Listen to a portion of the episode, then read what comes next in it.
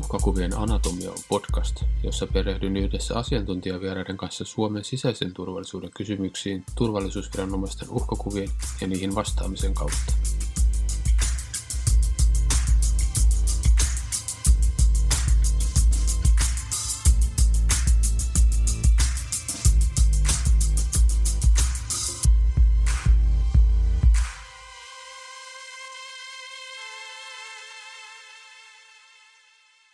Tervetuloa Uhkakuvien anatomia-podcastin viimeiseen jaksoon. Ja tänään meidän aiheena on EU ja kansainvälinen terrorismin torjunta.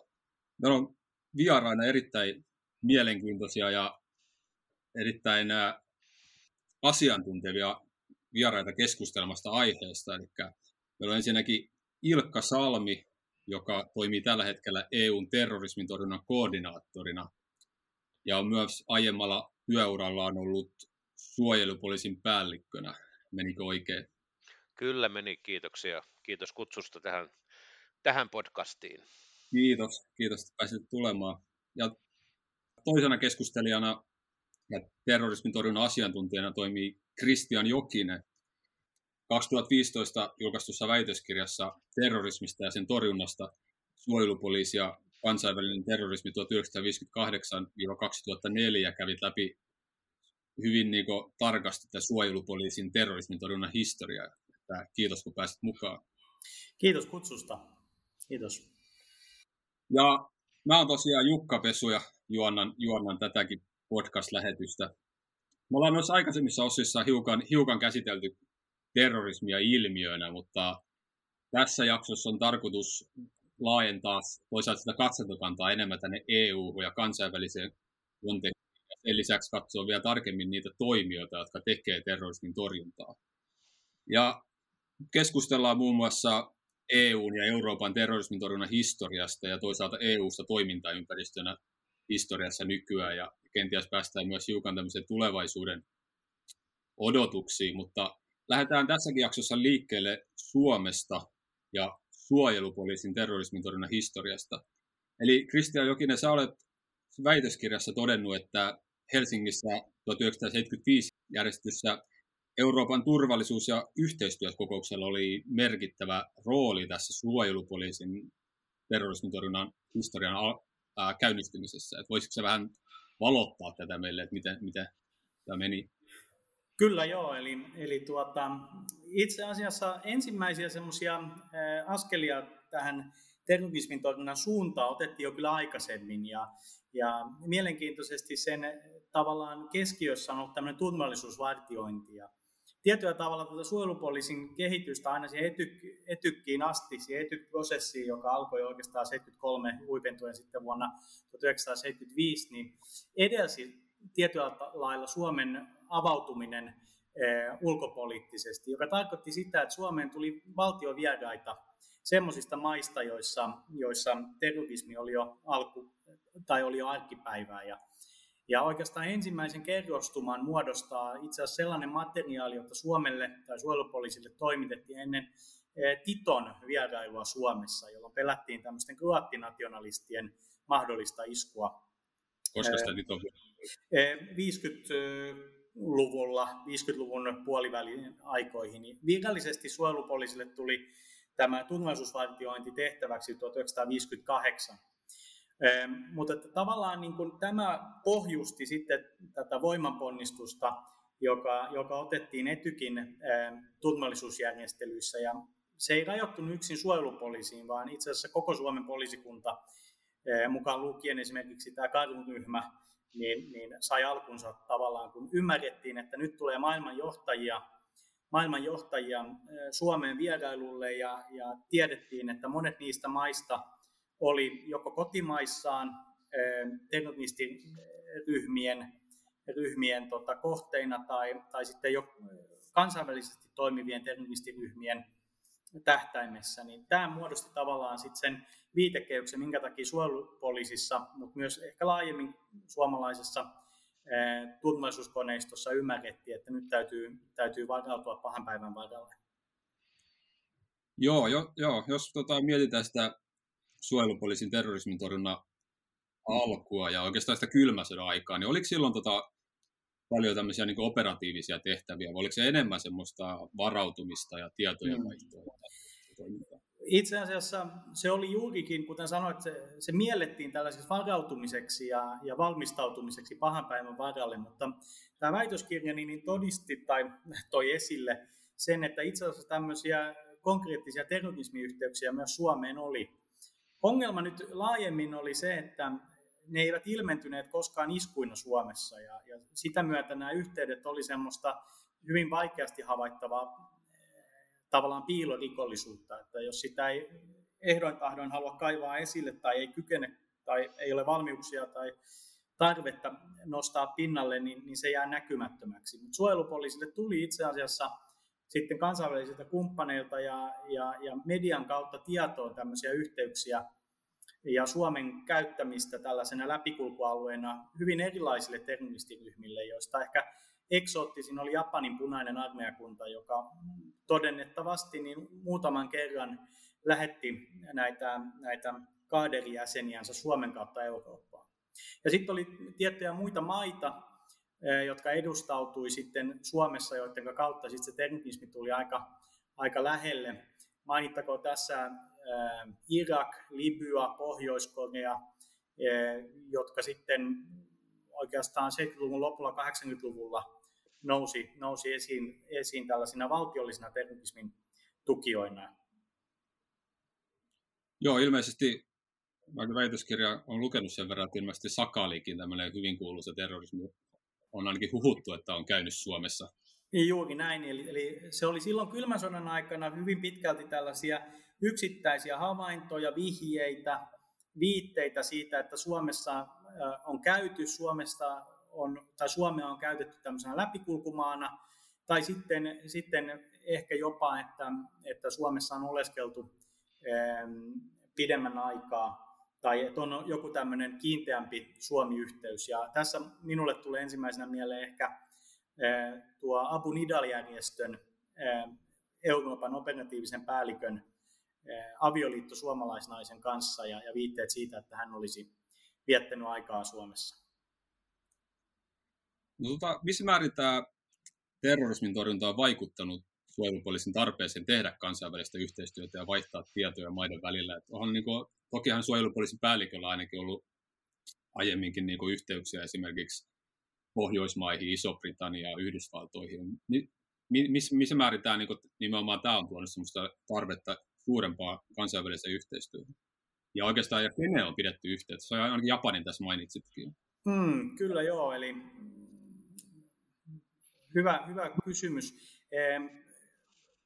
Se alkaa tavallaan siitä turvallisuusvaltioinnista, eli se on vähän tämmöistä reaktiivista, että joku valtionpäämies matkustaa Suomeen ja siitä se sitten, sitten alkaa.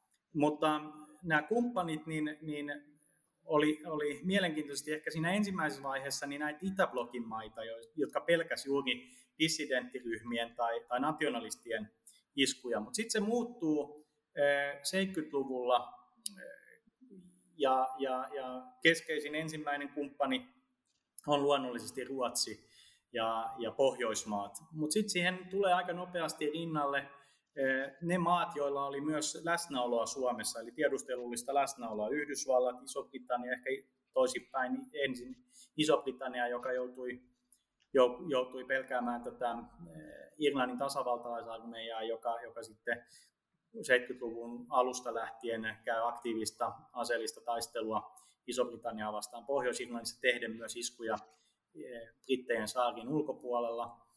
Eh, muita semmoisia maita jo mainitsemasi Japani, joka oli erittäin huolissaan iskuista eh, omia lähetystöjänsä vastaan.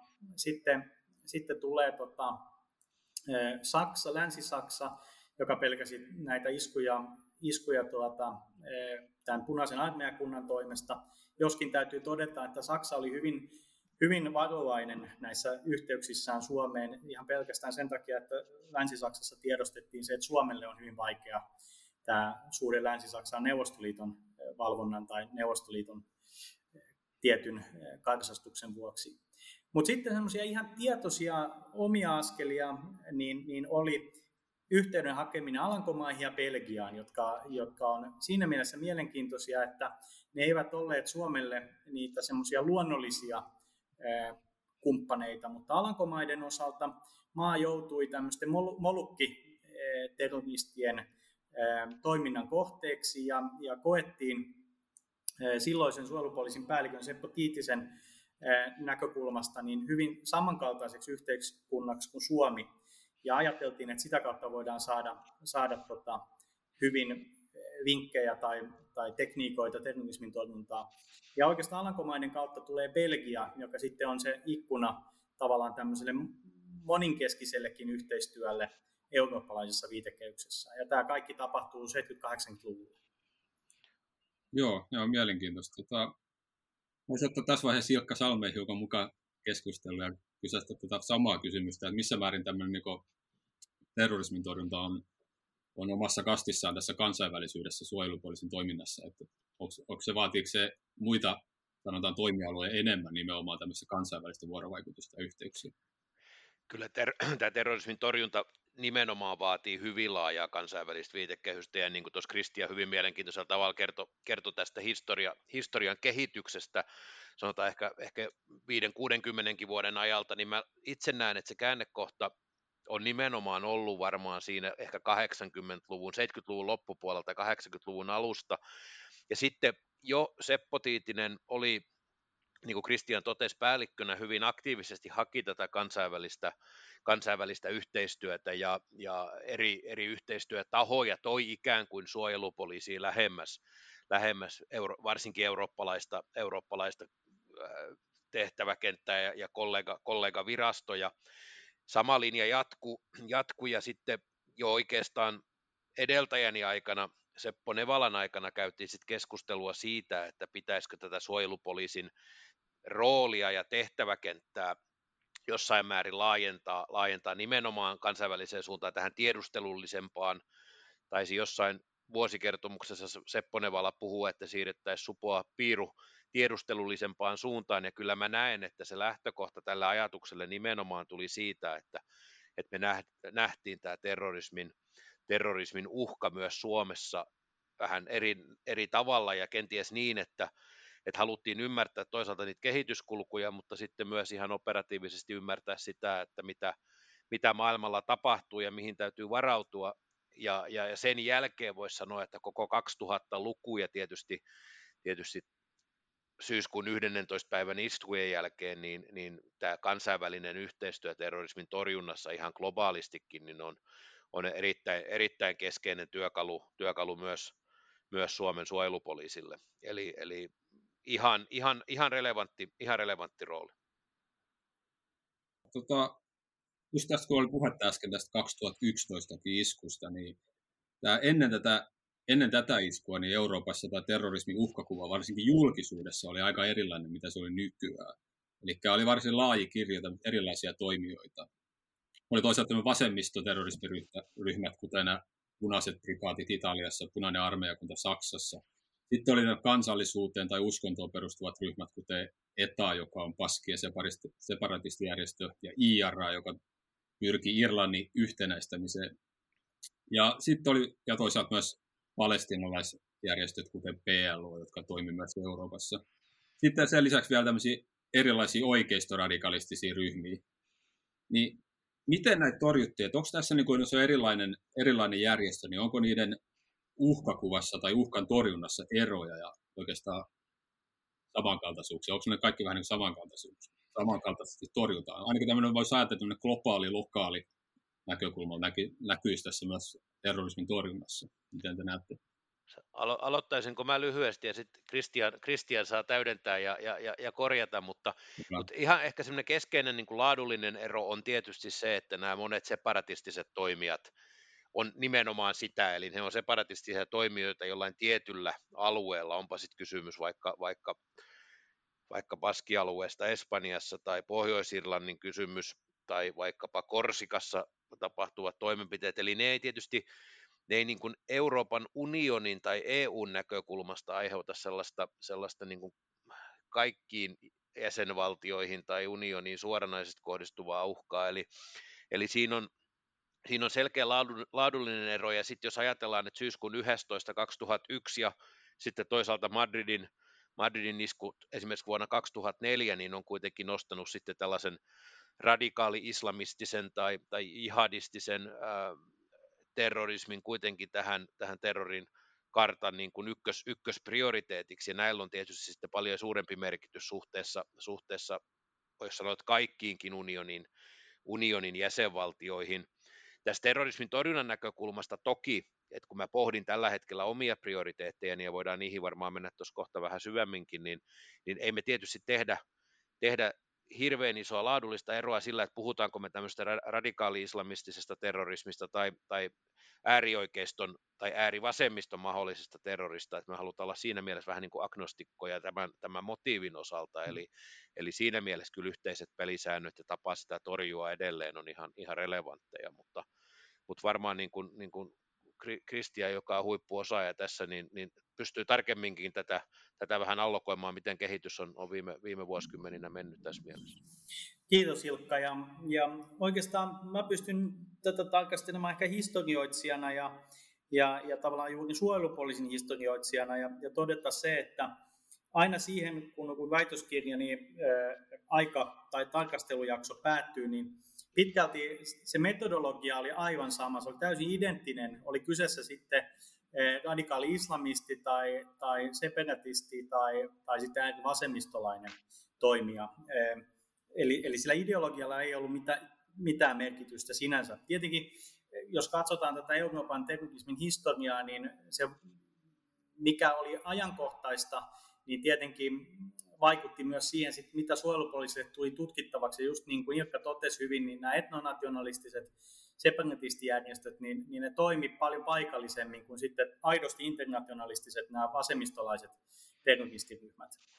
Joten suojelupoliisin 70-80-luvulla tutkimien tapausten valossa niin enemmän oli näitä ääri-vasemmistolaisryhmittymiin kytkeytyviä tutkintoja tai, tai selvityksiä kuin, kuin äh, sitten tota etnonationalistisiin ryhmiin liittyviä sellaisia. Noin ehkä muuten sitten suojelupoliisin ohi tai tavallaan yleisenä kommenttina, niin voidaan todeta se, että jos nyt katsotaan sitä 70-80-luvun terrorismin kenttää, niin nämä IRAt, ETA, Korsikan FLNC ja nämä, niin ne oli huomattavasti isompia, ne oli massaliikkeitä, niillä oli huomattavasti suurempi kannattajakunta kuin sitten ehkä näillä äärivastamistolaisilla ryhmillä, jotka sitten loppupeleissä oli hyvin pieniä järjestöjä. Sitten toiseksi vielä täytyy todeta, että monet näistä etnonationalistisista ryhmistä niin, niin myös omaksu sitten tämmöisen sosialistisen retoriikan, että, että IRA, me mielletään se katolilaiseksi, mutta se oli myös, niin kuin sillä oli vasemmistolaisia ää, piirteitä ja, ja se haki, haki tota, kontaktia ja, ja sai tukea myös sitten sieltä vasemmistoblogista, joskin koko ajan korostaen sitä nationalistista näkökulmaa. Eli, eli tavallaan nämä etnonationalistiset ryhmät oli massaliikkeitä, nämä äärivasemmistolaiset ryhmät oli, oli pienimuotoisia, ehkä, ehkä enemmän tämmöisiä solurakenteisiakin. Jos ajatellaan Saksan punaista armeijakuntaa, niin silloin oli 30 tämmöistä aktiivikaaderia. Tietenkin sillä oli sitten laaja vasemmistolainen opiskelijaskene ja, ja äärivasemmistolainen tavallaan tuki tai äärivasemmistolaisten toimijoiden tuki eh, Itä-Saksassa, Itä-Saksan valtio tuki, tuki myös sitten tätä Saksan punaista armeijakuntaa ja, ja sillä oli niin tämmöisiä vasemmista intellektuelli sympatisantteja. Eli, eli niin se vaikutti, mutta suojelupoliisin näkökulmasta sillä ei ollut mitään, mitään eh, vaikutusta siihen metodologiaan, jolla näitä henkilöitä ja näitä yhteyksiä sitten Suomesta koitettiin, koitettiin paljastaa. Tota, toi 2001 New Yorkin terrorismi isku oli Suomenkin kannalta ja Supon kannalta merkittävä tämmöinen virstan pylväs oikeastaan ilmeisesti. Ja, mutta onko tätä Suomi tätä ennen ja myös oikeastaan tämän jälkeen niin jäänyt kuitenkin tämmöistä eurooppalaista yleismaailmallisesta terrorismin uhasta tavallaan syrjään. Eli että Suomi on ollut kuitenkin tämmöinen, että täällä se uhka ei ole niin korkea. Ja jos näin on, niin mistä tämä on, mistä tämä on johtunut? Hmm. Otanko mä tähän lyhyesti, lyhyesti, ihan nopeasti muutaman ajatuksen?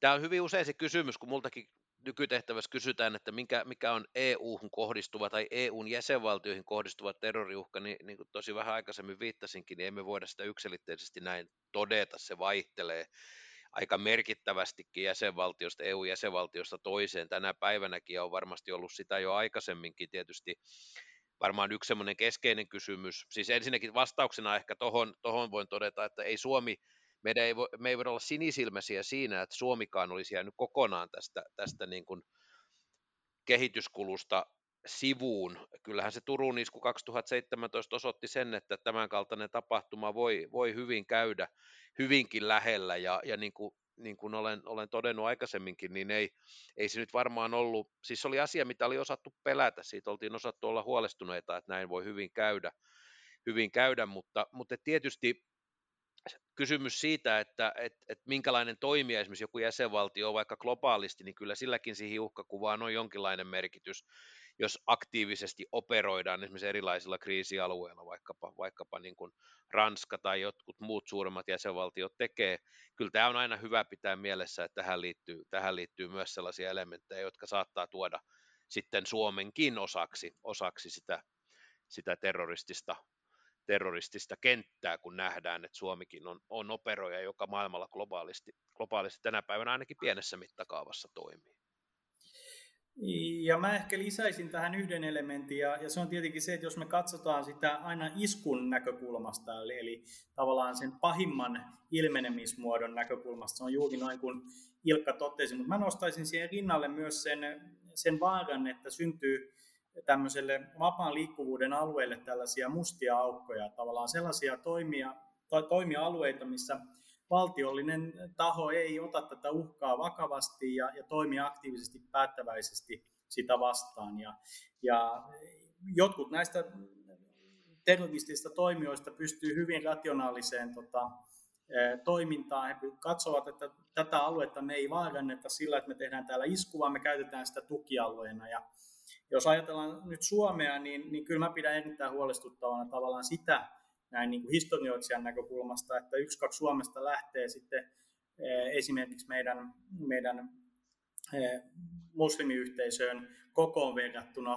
huikea määrä eh, vierastaistelijoita Syyrian Irakin alueelle. Eli joku on mobilisoinut, pystynyt mobilisoimaan sata plus, plus lisää heidän perheenjäseniä sun muita matkustamaan aktiivisesti tuota, tämmöisen eh, radikaalislamistisen utopian perässä niin, niin tota, Syyrian Irakin alueelle. Ja, ja, ja tässä me tullaan tavallaan siihen niin kuin hahmottamiskysymykseen, eli, eli mä pidän eh, huolestuttavana tavallaan, tai siis haluaisin laajentaa tätä näkökulmaa siihen erilaiseen muuhun tukitoimintaan eh, ja, ja tavallaan sen vaarallisuuteen. Eli, eli se voi pahimmalla, siis terrorismin yhteydet pahimmillaan niin kuin ilmenevät iskuina on myös sellaisena eh, piilorikollisuutena, joka ilmenee sitten jälkikäteen, että iskuja on rahoitettu eh, eh, vaikkapa Mogadishussa Suomesta käsin lähettämällä rahaa terroristijärjestölle.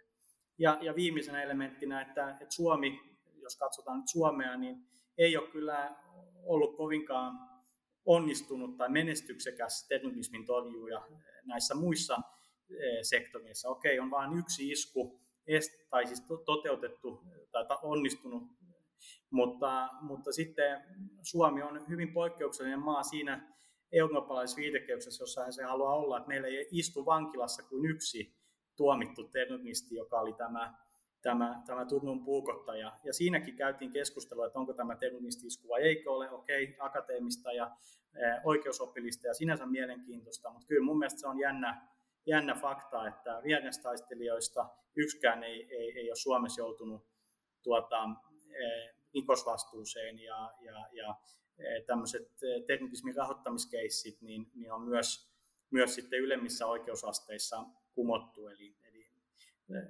se, on, se on anomalia myös tämmöisessä eurooppalaisessa vertailussa. Mä haluaisin, jos sopii, niin heti, heti tarttua tähän. Tämä on erittäin relevantti pointti pointti tämä viimeinen, enkä, enkä nimenomaan, nimenomaan en pidä sitä pelkästään akateemisena keskusteluna, vaan täällä on nimenomaan hyvin keskeinen konkreettinen vaikutus siihen, että, että jos tämä oikeuskäytäntö poikkeaa ja oikeuskäytännöllä tarkoitan myös sitä viranomaisten kykyä ja mahdollisuutta, kenties halua suorittaa esitutkintaa esimerkiksi, niin jos se poikkeaa valtavasti yhdestä jäsenvaltiosta toiseen, niin se EUn sisällä, niin kyllä tällä on nimenomaan sen kaltainen vaikutus, mihin Kristian tuossa aikaisemmin viittasi, eli kyllä nämä terroristiset toimijat sen ymmärtää, että joltain alueelta on helpompi ehkä operoida, ja, ja vaikka sitten kävisi niinkin, että tulisi paljastuisi tai, tai jäisi jopa kiinnikin, jos näyttäisi siltä, että, että siitä jonkunnäköisen rikosoikeudelliseen vastuuseen joutuminen on, on vaik- selkeästi vaikeampaa tai, tai korkeamman kynnyksen takana kuin jossain muualla, niin kyllä näillä on selkeä vaikutus, ja tähän ennaltaestävästä näkökulmasta pitää kiinnittää erittäin paljon huomioon. Ja, ja sen takia niin kuin esimerkiksi tämä nykyinen, nykyisessä tehtävässä, niin tämä EUn terrorismin torjunnan koordinaattorin toimisto muun muassa seuraa hyvin tarkalla silmällä sitä, että minkälaista oikeuskäytäntöä eri EU-maissa syntyy näissä kysymyksissä. Ja, ja totta kai koko ajan muistaen sen, että meillä saattaa olla tiettyä vaihtelevuutta lainsäädännön osalta niin rikoslain kuin, kuin esimerkiksi prosessuaalisten säännöstenkin osalta, mutta, mutta kyllä se ongelma on, jos hyvin samanlaisella näytöllä yhdessä jäsenvaltiossa saattaa tulla pitkäkin vankeusrangaistus ja toisessa ei ole edes esitutkinta, eli, eli kyllä tämä on, tämä on hyvin vaikea kysymys. Tästä, päästäänkin sopivasti hyvin tähän niin EU, EU-kehikkoon tarkemmin.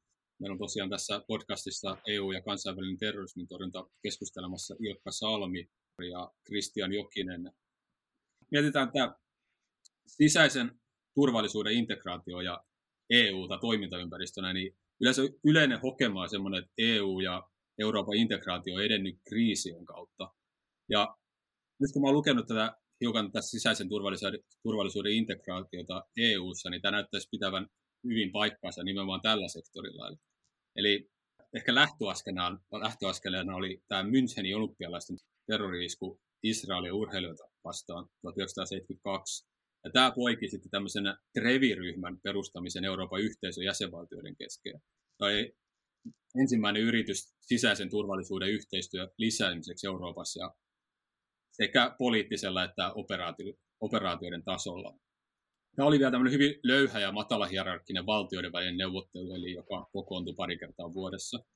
Sitten EU perustamisen jälkeen ajettiin yhteistyötä tai tiiviimpää yhteistyötä myös sisäisen turvallisuuden saralla, ja Europol aloitti toimintaansa 1999. Ja toisin kuin Trevi-ryhmä, niin Europol perustui valtioiden väliseen sitovaan sopimukseen. Sitten tämä 2001 New Yorkin terroristisku, toisaalta 2004-2005 iskut Madridissa ja Lontoossa korosti entisestä yhteistyön lisäämisen tärkeyttä EU:ssa ja samoin myös tämä Pariisin terrorismi 2015.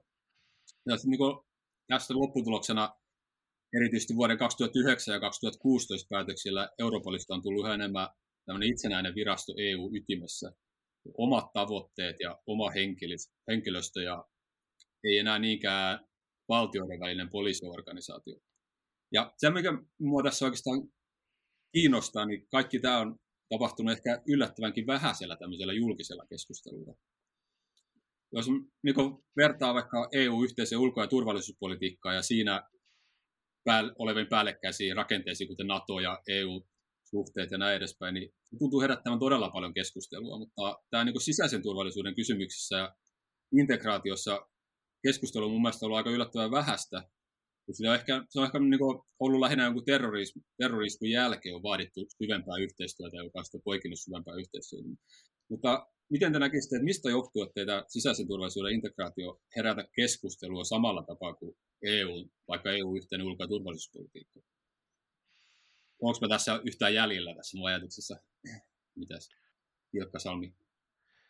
Joo, kiitos. Ensinnäkin mä muutama, muutama ajatus ja teesi, jonka alun nostaa. Mä on, on samaa mieltä siis siitä, että varmasti kehityskulku EU-ssa noin yleisesti ja, ja, ja näissä sisäisen turvallisuuden kysymyksissä tai turvallisuuskysymyksissä ehkä yleisemminkin, niin on kulkenut tällaisten tiettyjen murros, murros, murrostapahtumien tai, tai ehkä kriisien, vaikeuksienkin kautta. Nyt ensimmäinen asia, mitä, mitä edelleen on hyvä huomata se, että toistuvasti käydään aina keskustelua tietysti siitä, että mikä on EUn toimivalta, mitkä ovat jäsenvaltioiden toimivaltuudet, ja siihen tietysti tämä kansallinen turvallisuus nousee aina sellaisena tematiikkana, jos selkeästi nähdään, että se kuuluu jäsenvaltioiden omaan, omaan kompetenssiin, mutta siitä huolimatta EU on ottanut askelia eteenpäin, viittasit Europoliin ja, ja myös tämän ehkä niin kuin terrorismin torjunnan osalta erityisesti, niin on ottanut askelia kohti, kohti tällaista myös niin kuin unioni, unionipolitiikkaa, se, miksi se ehkä ei ole keskusteluttanut, tietysti itse on vähän subjektiivinen, kun näissä keskusteluissa on niin aktiivisesti aina ollut mukana, että kyllä se mulle on näyttäytynyt hyvin tiiviinä ja joskus aika vaikeinakin keskusteluina se, että miten ollaan haluttu edetä, edetä. Mutta varmaan sitä tietä on tasottanut jossain määrin se, että, että kun, kun esimerkiksi järjestetään kyselyjä kansalaisille tänä päivänä varsinkin siitä, että mitä EUlta odotetaan, niin kyllä tämä turvallisuus on yksi sellainen kysymys. Itse asiassa se, ehkä se tärkein prioriteetti. Voi hyvin olla niin, että ne taloudelliset elementit, joista koko EU on alkunsa saanut, taloudellinen yhteistyö ja niin edelleen, niin se on niin paljon arkipäivää, että nyt pohditaan, mihin tämä toiminta voisi ja tulisi suunnata, ja siellä kyllä, niin kuin totesin, että turvallisuus tulee aina, aina ihan keskeisesti keskeisesti esille, ja ehkä se on ollut osittain se, että se ei ole herättänyt niin paljon intohimoja, mutta niin kuin totesin, niin kyllä tässä alalla toimivien ja, ja, ja kollegoiden kanssa, niin kyllä hyvin, usein kuitenkin käydään sitä rajavetoa esimerkiksi tästä toimivaltakysymyksistä ja siitä, miten, miten voitaisiin toimintaa jatkossakin sitten, sitten kehittää ja miten pitkälle voimme edelleen mennä ilman, että me täytyisi ruveta pohtimaan sitten jonkunnäköisiä ihan perussopimukseen liittyviä muutoksia ja, ja, ja ja yksi ihan semmoinen keskeinen aina aika ajoin esille nouseva keskustelu liittyy vaikka tällaiseen Euroopan unionin omaan tiedustelukapasiteettiin, johon nyt henkilökohtaisesti en, en usko operatiiviseen toimintaan. Mä näen, että se on jäsenvaltioiden tehtävä, se operatiivinen työ hyvin pitkälti varmaan jatkossakin, ja, ja, ja enemmän sitten kysymys on se, että voimmeko me strategisella tasolla esimerkiksi pohtia terrorismin torjuntaan liittyviä kysymyksiä entistäkin tiiviimmin ja jakaa siihen liittyvää informaatiota – niin kuin totesin, ei operatiivisista kysymyksistä, vaan, vaan strategisista kysymyksistä. Jos, jos äh, omasta näkökulmastani niin kommentoin tätä ja, ja totean, että Ilkka on täysin oikeassa tässä, mutta sitten myös niin kuin kansallisella tavalla keskustelukulttuurilla ja, ja painopisteellä on selkeä vaikutus. Mun mielestä on mielenkiintoista, että 2018 alle vuosi sen Turun iskun jälkeen tehtiin tämmöinen eurobarometri, missä kysyttiin jäsenmaiden kansalaisten mielipidettä, mitä EU pitäisi tehdä. Ja Suomi ja Ranska, niin, niin suurin osa kansalaisista tämän eurobarometrin mukaan katsoi, että terrorismin torjunta pitäisi olla, olla tota, EUn e yksi keskeisimpiä tehtäviä. Ja, ja, ja tämä on niin kuin, mielenkiintoista, tietenkin siihen vaikutti Suomen kohdalla tämä Turun isku, ja, ja Ranska e, on, on niin kuin ihan omassa luokassansa iskujen määrässä ja, ja tavallaan uhkakuviensa kanssa. Mutta tässä on myös sit se kansallinen keskustelu ja se priorisointi. Suomessa puhutaan paljon EUn ulkopoliittisesta turvallisuudesta ja, ja, ja tavallaan sen eh, vaikutuksista ihan tasavallan presidentin, presidenttiä myöten, joka, joka eh, linkittää ja toivoo paljonkin niin kuin Euroopan yhteisestä turvallisuudesta Suomen ulkopoliittiselle turvallisuudelle. Sen sijaan sitten tässä sisäisessä turvallisuudessa niin ehkä se, että näitä kriisejä ei Suomessa ole kauheasti ollut, niin se on sitten vaikuttanut siihen, että se keskustelu julkisuudessa niin, niin koetaan ehkä vähän etäiseksi ja, ja, ja sellaiseksi vaikeaselkoiseksi. Mitä tuon Ilkan ennustukseen tai, tai arvioon tulee, niin todellisuudessa niin kuin ihan puhtaasti tämmöisestä suomalaisesta näkökulmasta olisi toivottavaa, että EUn oma tiedustelukapasiteetti kasvaisi, koska Suomi, Suomi on, on takamatkalla hyvin monella sektorilla verrattuna sitten näihin Euroopan kärkimaihin, jotka ovat joutuneet tavallaan selättämään näitä hyvin konkreettisia turvallisuusuhkia eh, oikeastaan liukuhihnatyönä. Eli, eli pienelle maalle EUn integraatio ja omat voimakkaat tavallaan tämmöiset turvallisuusrakenteet niin ovat, ovat etu, kun sitten taas semmoisille keskeisille isoille kansallisvaltioille, joilla on vahvuuksia, niin se on sitten aina, aina kysymys siitä, että no, joudutaanko me nyt jakamaan ja, ja, ja tavallaan satsaamaan johonkin muuhun sitten samalla, kun satsaamme kansalliseen suorituskykyyn. Joo, tästä voisi jatkaa. tuota, Saksa Helmut Kohl ehdotti 1991 jo, että perustettaisiin Euroopan oma FPI, jossa olisi niin ylikansallinen määräysvalta ja ylikansallinen kapasiteetti tehdä, tehdä toimintaa, niin ilmeisesti oliko näin, että, ennustuksena, että ei ehkä olisi poliittista realismia tulevaisuudessa, vai onko? Ja olisiko siitä esimerkiksi terrorismin torjunnan kannalta hyötyä, jos tämmöinen onnistuttaisiin muodostamaan? Jos sallitaan, niin minä ihan lyhyesti tuohon toteen sen, että oikeastaan tässä oli tähän liittyen, siis tämä Koolin aloite silloin, silloin jossain määrin hän Europolilla on, on, on tällaisia elementtejä, ei kuitenkaan tietysti FBI, nyt ollaan, ollaan hyvin tarkkoja siinä, ei FBI-maisia aloitteita, mm. mutta sitten sen jälkeen tätä asiaa on kyllä nostettu esille myöhemminkin, komission puheenjohtaja Juncker tuossa, olisiko sen viitisen vuotta sitten, nosti uudestaan keskusteluun tällaisen EU Intelligence Agency-ajattelun, ajattelun nimenomaan vähän samoista lähtökohdista, ja, ja, ja sen jälkeenkin on tietysti tietysti asiaa, asiaa silloin tällöin keskusteltu. Ja minusta tässä on oikeastaan niin kuin kaksi, kaksi, kaksi puolta tähän asiaan, jotka, jotka oikeastaan tuossa tuli Kristianin allekirjoittaneen aikaisemmissa puheenvuoroissa. Eli, eli siinä niin kuin pienen jäsenvaltion näkökulmasta varmasti on juuri näin, niin kuin Kristian totesi, ja, ja en, en voi olla siitä samaa mieltä.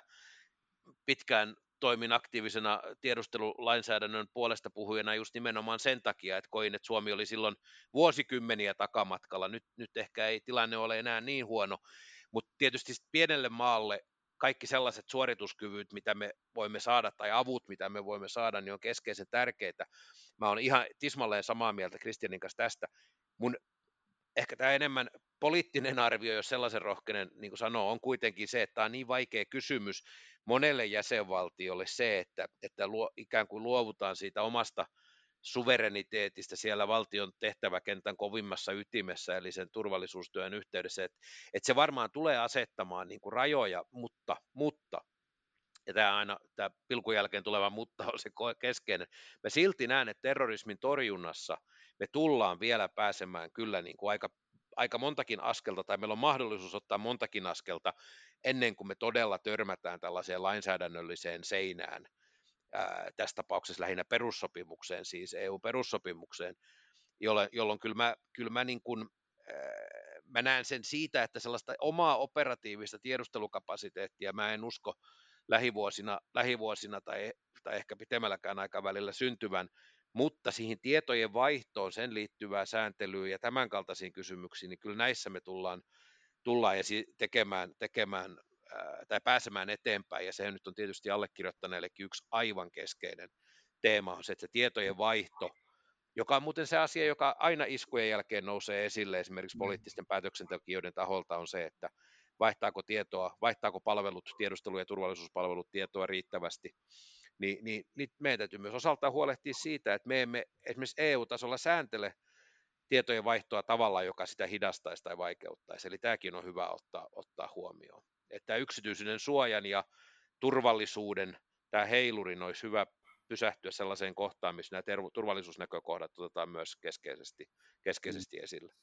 Ja mä jatkan vielä ihan lyhyesti tavallaan sitten semmoisesta kulttuurisen toiminnan eh, harmonisoinnista. Eli, eli tavallaan just siitä, mihin aikaisemmin viittasin, että syntyy tämmöisen vapaan liikkuvuuden poliittisesti hyvin samanmielisen liittouman sisälle tämmöisiä mustia aukkoja, jossa syystä tai toisesta ollaan kyvyttömiä, kyvyttömiä torjumaan terrorismia, niin, niin se, se on sellainen, mikä, mikä huolestuttaa. Ja siinä just EUn eh, tämmöinen harmonisointi ja, ja, ja kenties sitten pahimmassa tapauksessa Ilkan painostus niin, niin, niin tarvitaan, että, että ymmärretään, että ei voi olla, että, että tota, jossain jäsenmaassa terroristiset verkostot toimii hyvin, hyvin tavallaan vapaasti, e, ja vaikka ne nyt siinä maassa tee sitä iskua, niin valmistautuu tekemään sen jossain toisessa jäsenmaassa. Ja, ja valitettavasti tällaisesta on esimerkkiä Euroopassa, missä, missä iskuja on valmisteltu toiseen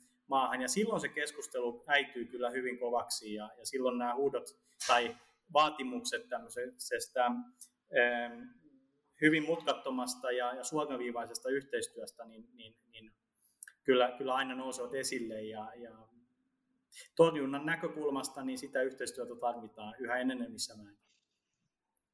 No mä voisin vähän puuttua tuohon tähän nimenomaan tähän tietojenvaihtoon ja kysyä, että, että niin tällä hetkellä se tilanne, niin minkälaisia ongelmia, kulkeeko se tieto hyvin ja minkälaisia ongelmia tähän liittyy just tällä hetkellä? Jos, jos mä ehkä tämmöisenä yleisenä viite, kehyksenä tässä haluaisin nostaa esille sen, että mä, mua niin kun, tämä ei koske nyt pelkästään terrorismin torjuntaa eikä, eikä tiedusteluyhteistyötä, vaan, vaan yleensä turvallisuuskysymyksiä, niin, niin kyllä mulla itselläni tällä hetkellä on, on huoli siitä, että, että tällainen varsinkin jonkun kriisin, kriisin edessä, niin, niin ollaan usein siinä tilanteessa, että tällaiset yksilön, yksilön ikään kuin oikeudet näyttää olevan, olevan hyvin, hyvin vahvoja suhteessa sitten tämmöiseen ehkä kansakunnan tai yhteiskunnan turvallisuusintresseihinkin. Eli tuntuu, tuntuu nyt ihan vaikka seuratessa, seuratessa tätä keskustelua tämän turvallisuus, terveysturvallisuuskysymyksen osalta, eli tämän pandemian osalta, niin näyttäytyy sellaisena välillä, että, että pystyy yksi, y, yksi, yksityisen, yksityisen henkilön edut on niin korostetussa asemassa, että sillä ei pystytä tämmöistä yhteiskunnan turvallisuusintressejä välttämättä ihan tehokkaamman mahdollisella tavalla hoitamaan. Ja, ja mä pelkään, että tästä voidaan niin kuin tietynlainen analogia vetää sitten kyllä myös tähän, tämän päivänkin keskusteluun, eli tähän terrorismin torjuntaan ja, ja anteeksi, tietosuoja, tietosuojakin kysymyksiin. Meistä jokainen varmasti allekirjoittaa tietosuojan ja yksityisyyden suojaan liittyvien kysymysten merkityksen. Siitähän ei ole, ei ole sinänsä mitään epäselvää. Olennainen pointti on kuitenkin se, että miten me punnitsemme tätä sitten suhteessa näihin tällaisiin laajempiin yhteiskunnan turvallisuusintresseihin. Ja kyllä mä näen itse, että meidän tähän täytyy tähän tietosuojalainsäädäntöönkin kaiken kaikkiaan, niin, niin pohtia, että palveleeko tämä, tämä turvallisuusviranomaisten A, siis turvallisuusviranomaisten ja B, kansalaisten turvallisuusintressejä, jos meillä on hyvin, hyvin rajoittavat määräykset, esimerkiksi mitä tietoa voidaan ihan kansallisestikin vaihtaa eri viranomaisten kesken, ja sitten ehkä vielä korostuneemmin, mitä voidaan vaihtaa sitten vaihtaa sitten eri, eri vaikkapa jäsenvaltioiden kesken, puhumattakaan sitten siitä, että mitkä rajoitukset meillä on silloin, kun me puhumme kolmansien maiden kanssa tai esimerkiksi vaikkapa Yhdysvaltojen tai Iso-Britannian kanssa, jotka kuitenkin terrorismin torjunnassa on ihan keskeisiä globaaleja toimijoita, joiden, joiden, joiden kanssa tapahtuva yhteistyö on, on aivan äärimmäisen keskeisessä asemassa silloin, kun me halutaan näitä terroritekoja, terroritekoja estää. Eli, eli olen aavistuksen kyllä huolestunut. Tiedän, että palvelut sinänsä vaihtavat merkittävä määrä informaatiota ja muuta, mutta heilläkin aina keskustelu on sitten siitä, että, että on, onhan, onhan, onhan sääntely sen kaltaista, että se voi jatkossakin yhtä tehokkaasti tapahtua, ja täh, tähän mä haluaisin kiinnittää huomioon. Jos tota, vähän tarkemmin tähän EU-toimintaympäristöön, niin näin niin ulkopuolelta katsottuna Euro, tai niin EU tuntuu olevan hyvin paljon tämmöisiä erilaisia osin päällekkäisiä elimiä ja toimijoita, joten niin kuin tämmöinen, varmaan tämmöinen koordinaatiotehtävä tulee, tulee tarpeeseen tässä EUssa. Niin Äh, eli on niinku, toisaalta on niinku kansallisia elimiä, niiden yhteenliittymiä, on EU-ulkosuhteisiin liittyviä elimiä, EU-sisäisiä elimiä, parlamentaarisia ja näin edespäin. Minkälaisia, oikeastaan mitä, tähän työnkuvaan, niin minkälaisia haasteita tähän koordinaation toimintaan liittyy tai sisältyy?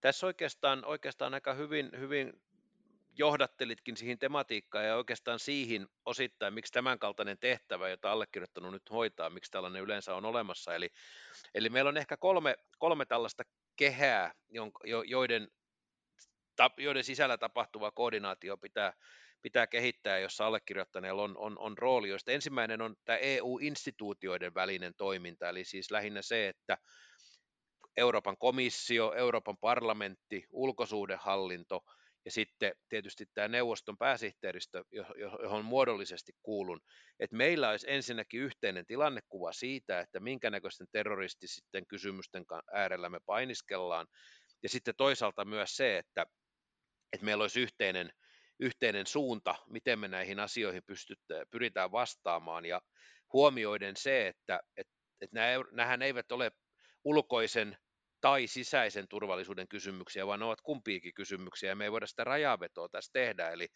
eli myös ulkosuudenhallinto, jonka, jonka palveluksessa Kristiankin nyt, nyt toimii ja, ja on, on, on, on asiantuntijana erittäin keskeisessä roolissa, niin, niin meidän on huomattava se, että se mitä maailmalla tapahtuu kaukanakin kenties Euroopasta tai Suomesta, niin silloin vaikutus Suomenkin turvallisuuteen välillisesti tai, tai joskus suoraankin, eli, eli ettei synny mitään EU-ssa instituutioiden välillä mitään käppiä. Se on se ensimmäinen kehä. Se toinen liittyy siihen, että, jäsenvaltiot kykenee kommunikoimaan keskenään ja nimenomaan jäsenvaltioiden turvallisuusviranomaiset kykenee toimimaan keskenään tehokkaasti ja tämä liittyy tuohon äsken puhumani tietojenvaihdon mahdollisuuteen. Mun, minulla henkilökohtaisesti tai tällä toimistolla ei ole siis roolia, me emme sinänsä koordinoi mitään operatiivista työtä, sen jäsenvaltiot tekevät keskenään. Me pyritään nimenomaan huolehtimaan siitä, että tehdään aloitteita tai, tai nostetaan esille sellaisia kysymyksiä, mitkä saattaa olla sen yhteistyön esteenä. Ja sitten se kolmas kehä liittyy unionin ulkopuolelle, eli, eli se, että jos ja kun me, meillä on yhteinen näkemys niin täällä Brysselissä instituutioiden kesken kuin vähän jäsenvaltioidenkin kesken, niin meidän täytyy myös kommunikoida se jollain tavalla keskitetysti ja mahdollisimman tehokkaasti sitten myös suhteessa kolmansiin maihin, eli unionin ulkopuolelle, ja tässä, tässä tietysti allekirjoittaneen rooli on, on, ja tämän toimiston rooli on viimeisen 15 vuoden mittaan noussut ihan keskeiseen asemaan, eli me ollaan ollaan usein sitten se numero, mille voi, mihin voi soittaa, jos haluaa keskustella terrorismin torjuntaan liittyvistä kysymyksistä, vaikkapa Yhdysvalloista tai jostain muualta, ja, ja, ja, ja tätä roolia mä haluan tässä myös itse, itse korostaa, että me voidaan puhua yhdellä äänellä yhdestä, yhdestä paikasta myös silloin, kun, kun näitä asioita esille nostetaan. Eli suhteita niin kolmansiin valtioihin osapuolille. Kyllä. Tota, joo, voisin jatkaa tuossa niin tästä sisäisen turvallisuuden ja ulkoisen turvallisuuden välisenä, välisestä aika rajanvedosta tai hämärästä rajanvedosta, sanotaan näin, niin nyt kun on seurattu aika tiiviisti nyt uutisista Afganistanin tilannetta ja näin, niin mikä merkitys oikeastaan, jos puhutaan niin EU ja puhutaan myös niin Suomen supon, supon toimintaa, niin mikä merkitys on niin läsnäololla tämmöisissä kriisihallintaoperaatioissa? Alueella, josta mahdollisesti on lähdössä tai koulutetaan terroristeja niin mikä merkitys sillä on niin tiedonsaannille, tiedonsaannille ja ylipäätään niin operatiiviselle toiminnalle ja terrorismin torjunnalle. Suomalaisia esimerkiksi on ollut Afganistanissa, Irakissa, nyt on Saheli-alue, tämmöinen yksi, missä suomalaisia Mali, EU, EUn oma operaatio Malissa. Ja, niin mikä, joo, mikä, mikä merkitys te näette, että täällä on? Hmm, no se on hyvin monisyinen se vastaus ja kyllä se lähtee tavallaan siitä, että Suomella on, on tavallaan eh, ulkopoliittinen eh, tavallaan tahtotila olla solidaarinen ja, ja osallistua ongelmien ratkaisemiseen siellä, mistä ne, ne ovat pahimmillaan. Ja, ja tavallaan se niin kuin muodostaa mun mielestä sen, sen niin kuin pohjan. Ja valitettavasti nyt, eh, kun katsoo tätä kohtuu levotonta maailmaa tälläkin hetkellä, niin, niin nämä tämmöiset ei-valtiolliset aseelliset ryhmittymät, monet niistä radikaali-islamistisia, kun, kun monet konfliktit nyt sitten, sitten tota, islamilaisen maailmaan äh, tällä hetkellä sijoittuvat, niin, niin tuo sen terrorismin tavallaan siihen keskiöön ja, ja, ja halun tavallaan torjua näiden radikaali-islamististen terroristiryhmien niin kuin uhkaa alueellisesti tai paikallisesti, alueellisesti ja globaalisti.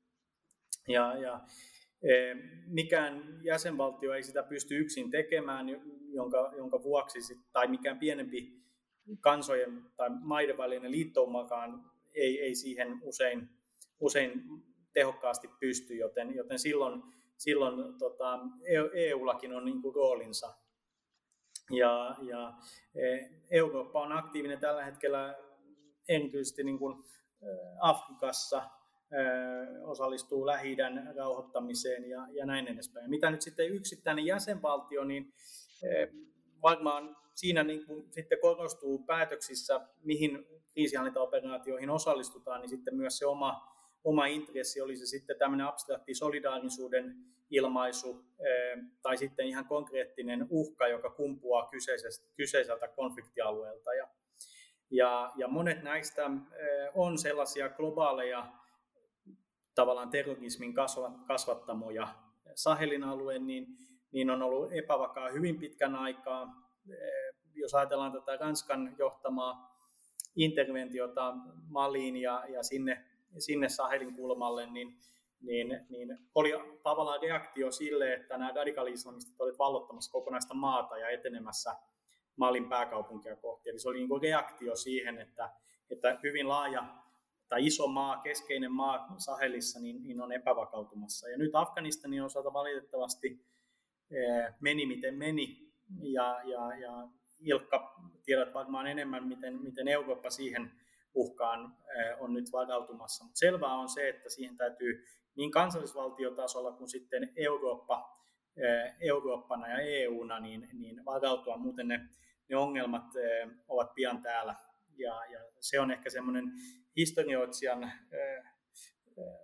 oppi tai, tai, tai, tai historioitsijalle avautunut näkökulma, että jos 60-70-luvulla ne konfliktit jostain lähi tulivat niin kuin Supon työpöydälle Helsingissä, niin on tässä globaalissa maailmassa, jossa me nykyään eletään, missä on pakolaisvirtoja, maahanmuuttoa ja, ja avoimia rajoja, niin se on se, se prosessi, että nämä ongelmat konkretisoituu sitten aktiivisena työnä Suomessa, niin, niin, niin se aika, aikajana on supistunut, eli, eli nopeammin ne ongelmat tulee kyllä sitten, sitten tota, työpöydälle myös Suomessa.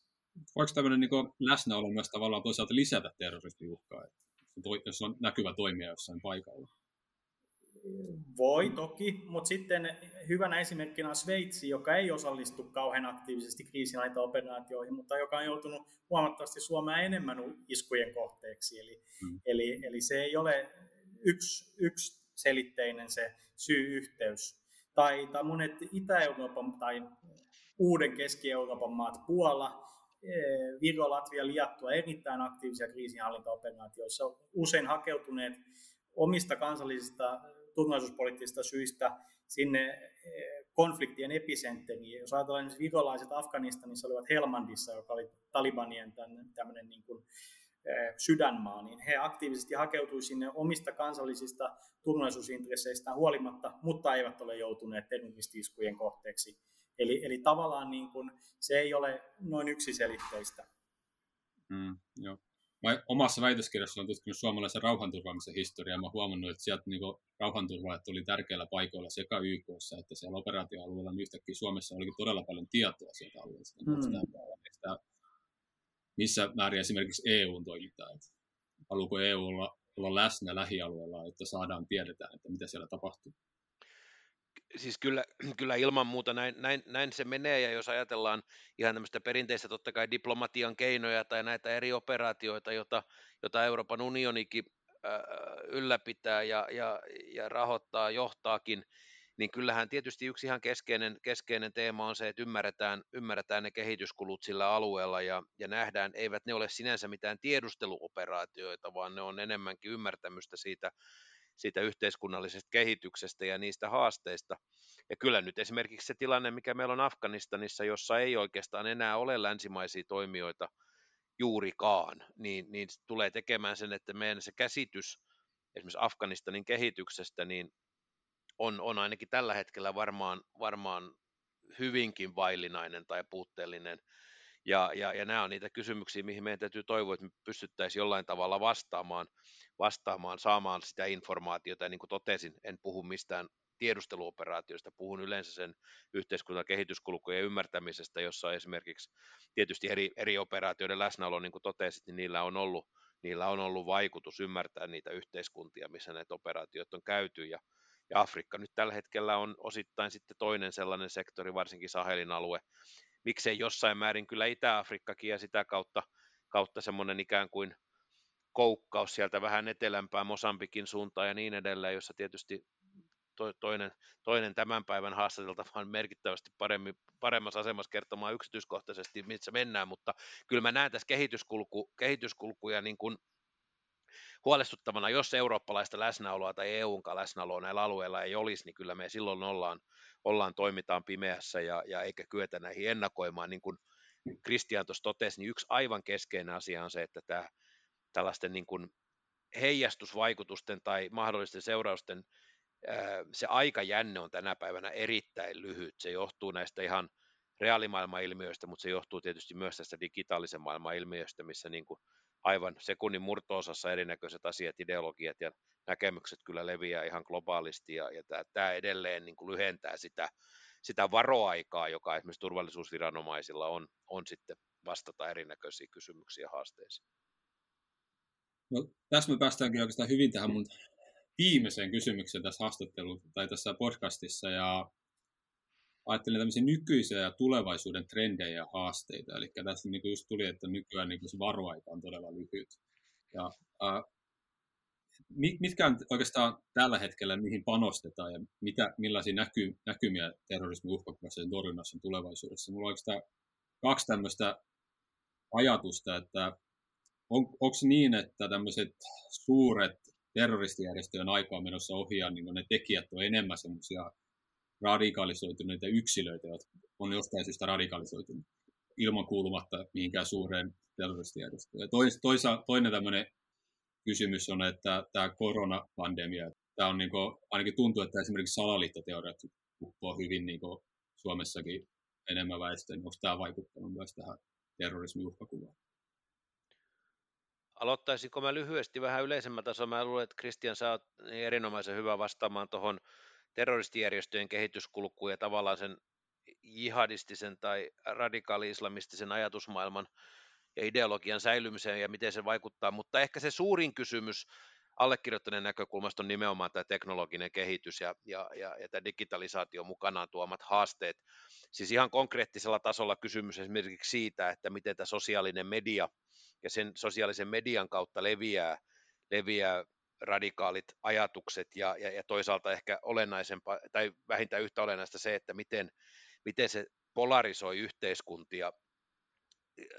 Onpa sitten kysymys ihan näiden algoritmien vaikutuksesta siihen, että minkä näköistä, minkä näköistä keskusteluja seuraa ja miten, miten ne vahvistuu tuo sosiaalisessa mediassa. Tämä on hyvin keskeinen kysymys ja meillä on, meillä on esimerkiksi ihan yksi, yksi olennainen tehtäväkenttä täällä, täällä toimistossa niin on nimenomaan pyrkiä vaikuttamaan esimerkiksi siihen lainsäädäntöön, joka, jota unionitasolla tänä päivänä säädetään, onpa sitten kysymystä näihin tekoälyyn liittyvistä säädöksistä tai tällaista Digital Services Actista, jolla tietyllä tavalla pyritään sitten myös, myös reguloimaan esimerkiksi eri, eri, eri internet-toimijoiden tai alustojen tai sosiaalisen median toimijoiden ää, toimintaa, ja, ja, ja näissä nämä turvallisuuskysymykset pitäisi ehdottomasti ottaa, ottaa entistäkin aktiivisemmin esille ja, ja huomioida se, että, että näillä on, saattaa olla keskeinen vaikutus.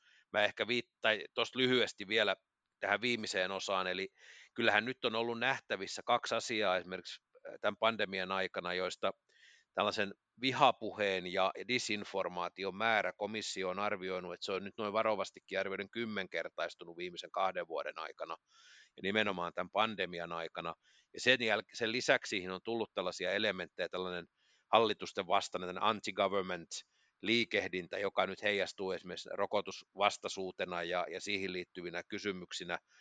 Ja nyt sitten jos me ajatellaan, ei me puhuta tietystikään terrorismista, mutta kyllä me puhutaan tämmöisen yhteiskuntarauhan ja yleisen järjestyksen ja turvallisuuden näkökulmasta keskeisistä kysymyksistä, jos me katsotaan, että mitä eilen, eilen esimerkiksi täällä Belgiassa tai, tai tuossa naapurimaa Hollannissa on tapahtunut, missä nämä rokotevastaiset ja näihin koronarajoituksia vastaanot, vastustavissa mielenosoituksissa niin on otettu, otettu jo väkivaltaisesti yhteen ja, ja, ja kyllä tämä kehitys niin – niin tämä on sellainen, mitä, mitä on syytä, syytä niin kuin hyvin, hyvin tarkoin seurata. Ja, ja, ja niin kuin sanoin, tässä on ehkä ollut nähtävissä se, että se keskustelu on, on jo ikään kuin radikalisoitunut jossain määrin tuossa verkossa ja, ja nyt sitten nyt näyttää, että tulee tänne reaalimaailman puolellekin tämmöisiä ilmiöitä, johon väkivalta myös osaltaan liittyy. Joo, ja sitten terrorismi ei ole koskaan niin kuin staattinen ilmiö, eli, eli, eli se muuttaa muotoansa, se saa uusia taktisia ilmenemismuotoja ja, ja, ja tosiaan mainitsit niin kuin yksittäisten henkilöiden tekemät iskut ja, ja, ja ne vaikeudet sen torjumiseksi ovat, ovat niin kuin moninaiset. Jos katsotaan Euroopassa tehtyjä iskuja viime aikoina, niin siellä on esimerkiksi korostunut se, että iskun tekijä on aika hiljattain saapunut EU-alueelle e, kenties turvapaikanhakijana, kulkenut muutaman maan läpi ja toteuttaa sitten iskun kolmannessa maassa, joka tuo turvallisuusviranomaisille suuria suuria haasteita.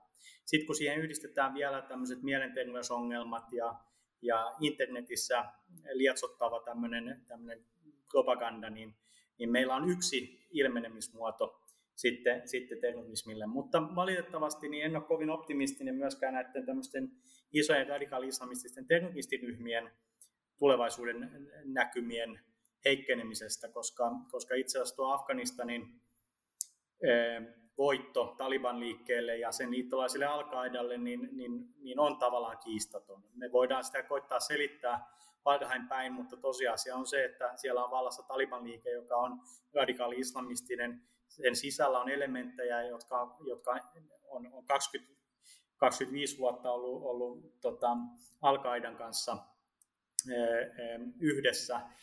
Taliban liikkeen yksi keskeinen johtaja on, on, on tota, hänet on niin fyysisesti kasvattanut al johtohahmo ja näin edespäin. Eli, eli kyllä ne yhteydet niin al on voimakkaita. Ja sitten tämä islamilainen valtio, niin ei sekään ole kukistettu. Jos katsotaan ihan viime viikkoja, niin, niin yksi sen haara on aktivoitunut ja tehnyt iskuja Keski-Afrikassa, Ugandassa ja, ja, ja tuolla, että et en, en ole optimistinen sen osalta. Mutta sitten tulee niin uusia ulottuvuuksia ja ehkä meidän länsimaalaisten ja median heikkous on se, että me halutaan aina yksi narratiivi kerralla. Ja, ja valitettavasti tässä Ilkankin niin, niin tehtäväkentässä niin se ei ole mahdollista rajata ainoastaan tuohon radikaali-islamistiseen terrorismiin, vaan kyllä se tuommoinen kansallissosialismista ammentava terrorismi niin, niin on, on kiistattomasti nostanut päätänsä viime vuosien aikana Saksassa useampia yksilöiden tai ihan pienien ryhmien toteuttamia iskuja